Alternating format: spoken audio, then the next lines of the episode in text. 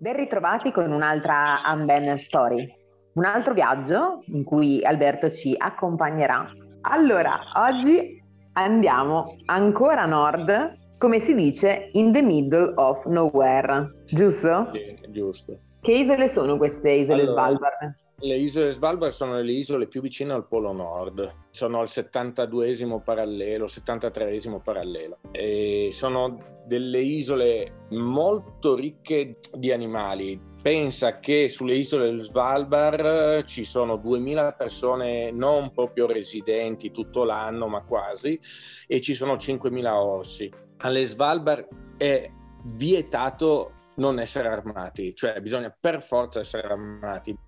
L'orso bianco purtroppo è un cacciatore formidabile e sente gli odori a circa 5-6 km di distanza, quindi quando lui ha fame e sente, prende una traccia olfattiva, non ci sono più versi.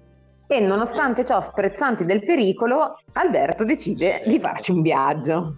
Sì, andare a fare due o tre gite di scialpinismo che sono bellissime.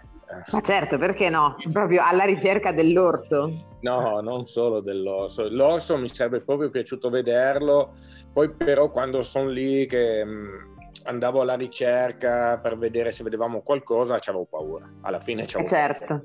Senti, tu quando è che ci sei andato? Io sono andato giugno, l'anno non me lo ricordo, ma sarà almeno quattro anni fa. Poi è stato molto più facile organizzare le Svalbard perché c'è una guida, c'è un ragazzo italiano che vive lì da una quindicina d'anni che affitta le motoslitte perché alle Svalbard si gira in motoslitta.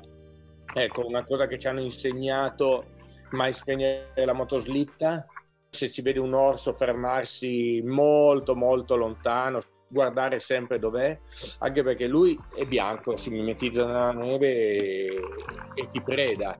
Quindi ecco, la sensazione di preda, di essere una preda, alle Svalbard è molto forte. E ok, quindi una motoslitta a testa. Quanti eravate? Quindi mi hai detto sempre più o meno 6 o Eravamo 7? 10, 10, eravamo in 10. Ah. Allora, le motoslitte venivano usate tutti i giorni come una macchina per andare agli attacchi della- delle salite.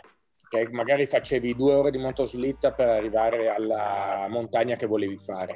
Però Ok. C'è stato un giorno eh, che abbiamo fatto una traversata lunghissima di 100 e passa chilometri per andare nel posto più a est eh, delle isole Svalbard proprio per cercare l'orso e le foche e abbiamo fatto 8 ore, 9 ore di motoslitta Mm. praticamente Aiuto.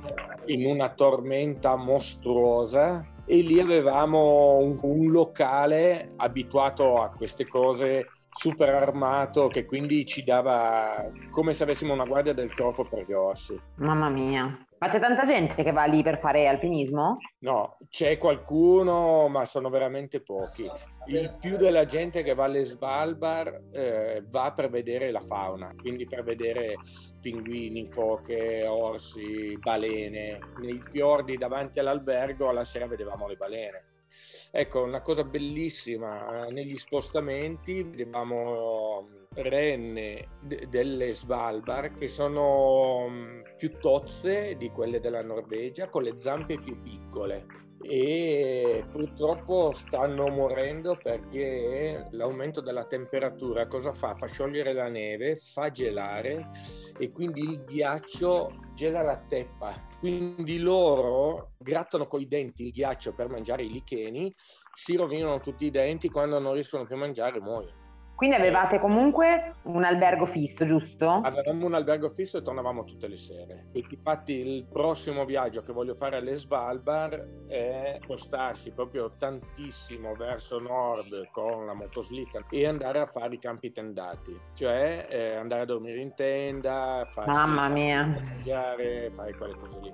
Però bisogna fare delle reti anti-orso con eh, degli esplosivi. Però è molto molto impegnativo perché comunque bisogna Mamma mia. guardia, cioè non è proprio così facile. Senti, rispetto alla Groenlandia, che cosa, cosa cambia? Come, mm, com'è il paesaggio? Sono completamente diversi. La Groenlandia ha montagne molto più imponenti, ha una conformazione rocciosa molto più nuova, sono montagne un po' simili alle nostre. le Svalbard, siccome erano completamente coperte di ghiaccio, le montagne sono più vecchie, quindi sono tutte più conoidi.